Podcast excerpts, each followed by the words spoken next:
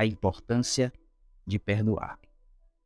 A Bíblia nos diz em Mateus capítulo 6, verso de número 14, que se nós não perdoarmos aqueles que nos magoaram, o Senhor também não nos perdoará. Bem como a Bíblia também diz que se eu perdoo aqueles que me magoaram, o Senhor me perdoará. E por que que Deus faz isso? Porque Deus é justo. A Bíblia diz que em Mateus capítulo de número 22, verso do número 39, se não estou enganado, que eu devo amar ao meu próximo como a mim mesmo.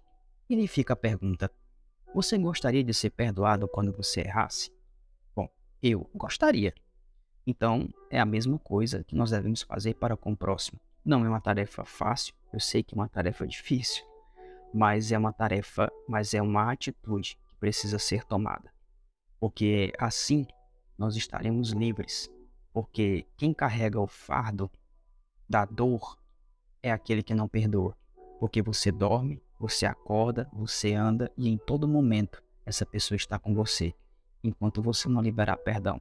Porque você fica lembrando do que ela fez e te magoou, isso vai gerando cada vez mais ressentimento no seu coração e provavelmente viva, virará uma raiz de amargura. Por isso, libere perdão. Comece a pedir a Deus para que Ele te ajude a liberar esse perdão.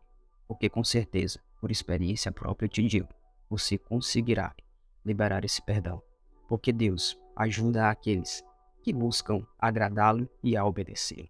Deus em Cristo te abençoe e lembre-se, nós nascemos para glorificarmos a Deus com as nossas atitudes.